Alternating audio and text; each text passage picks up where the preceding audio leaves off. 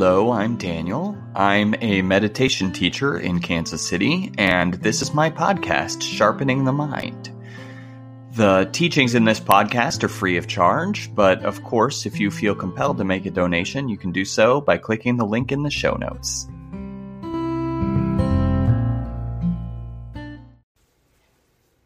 Hello, I'm Daniel, and this talk is called Loving Kindness and Compassion loving kindness and compassion. So, loving kindness and compassion are two attitudes that we can develop and bring to our lives. Learning to embody these attitudes is a really meaningful way to live your life, and they can bring us a lot of benefit both internally and externally. The Buddha said that developing these attitudes is the most noble way of living in this world. And I think that's true. I think we get so caught up in thinking about mindfulness and attention and focus that we sometimes lose sight of these other things that matter. Connecting with other people is important.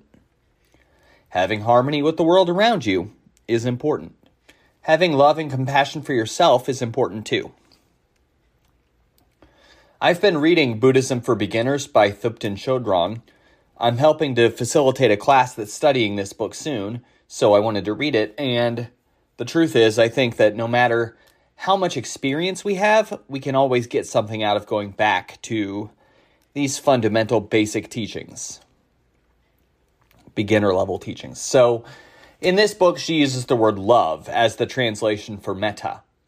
And this took me by surprise at first, but I think it's fine. Usually, this term is translated as loving kindness, as I did in the title of this talk, or simply as kindness, which I think is what I prefer because I'm not crazy about that double word, loving kindness. Um, and that loving kindness is what the Dalai Lama calls it, and uh, the Theravada teacher Bhante Gunaratana he calls it loving friendliness, but it's the same. We're getting at the same the same thing. Um, in her book, Thupten Chodron says, and I quote, "Love is the wish for all sentient beings." parentheses, any being with a mind who is not yet fully enlightened, end parentheses, to have happiness and its causes. Compassion is the wish for them to be free of suffering and its causes.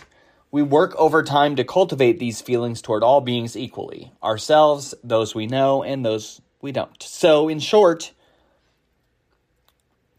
that was the end quote. So, in short, love is wanting to lift people up. Compassion is wanting to save them. That's how I see it. Love is where I want you to succeed and be happy. Compassion is where I want you to suffer less. These two are tied together, but I think it helps to remind ourselves that they are separate attitudes. A person can re- be really skilled at one and not the other. A person could be really good at saving people, but not not making people happy, and vice versa. These attitudes, they help us and they help others. They make us feel connected to one another. They make us feel less isolated and more positive, or at least they can. And when the people around you can see that you're loving and compassionate, they like it. They like it. These qualities help us strengthen our bonds of affection and community. And they help us live an ethical life. It's easier to be virtuous if you're trying to cultivate love and compassion. A life of virtue is going to come a lot more naturally if this groundwork is there because then we if our hearts and minds are coming from a place of compassion and kindness then we already want to do the right thing. We already want to so it's not as forced. It's easier to embody these qualities when we realize that everyone everyone that we encounter has many of the same struggles that we do when we remind ourselves that even the most wealthy and powerful among us struggle to be happy it can be easier to feel positive feelings toward them. The richest man in the world hasn't been able to find happiness in this world, so he's going to space. At least that's how I see it. Even he couldn't make a marriage work, and that shows some level of unhappiness, I think, even though he's the richest man in the world. And we all, so we all have many of the same struggles. Even you and me, even the richest man in the world, everyone. Thupten Chodron goes on to say, each sentient being wants to be happy and to avoid suffering as intensely as we do.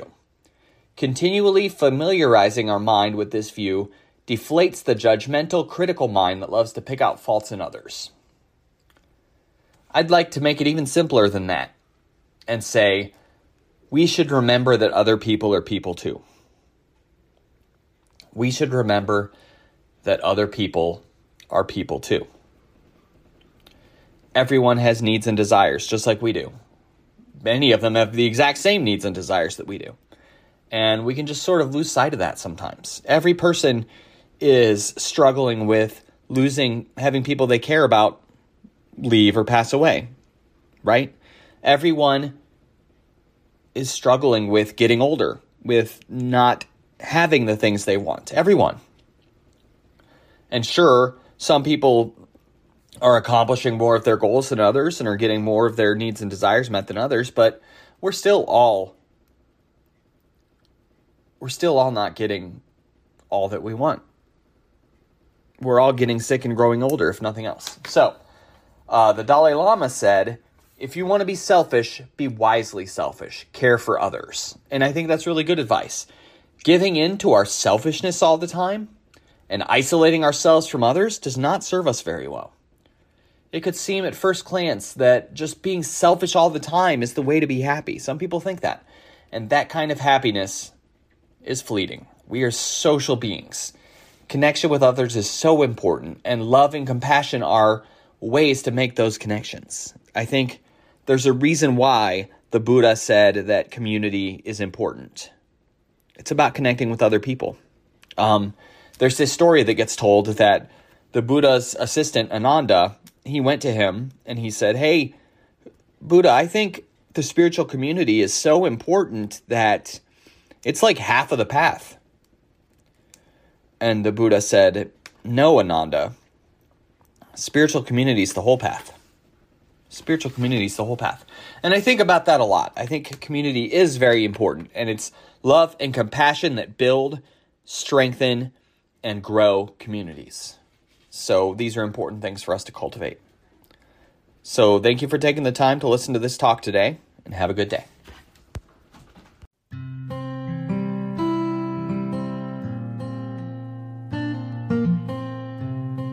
Thank you for listening and have a good day.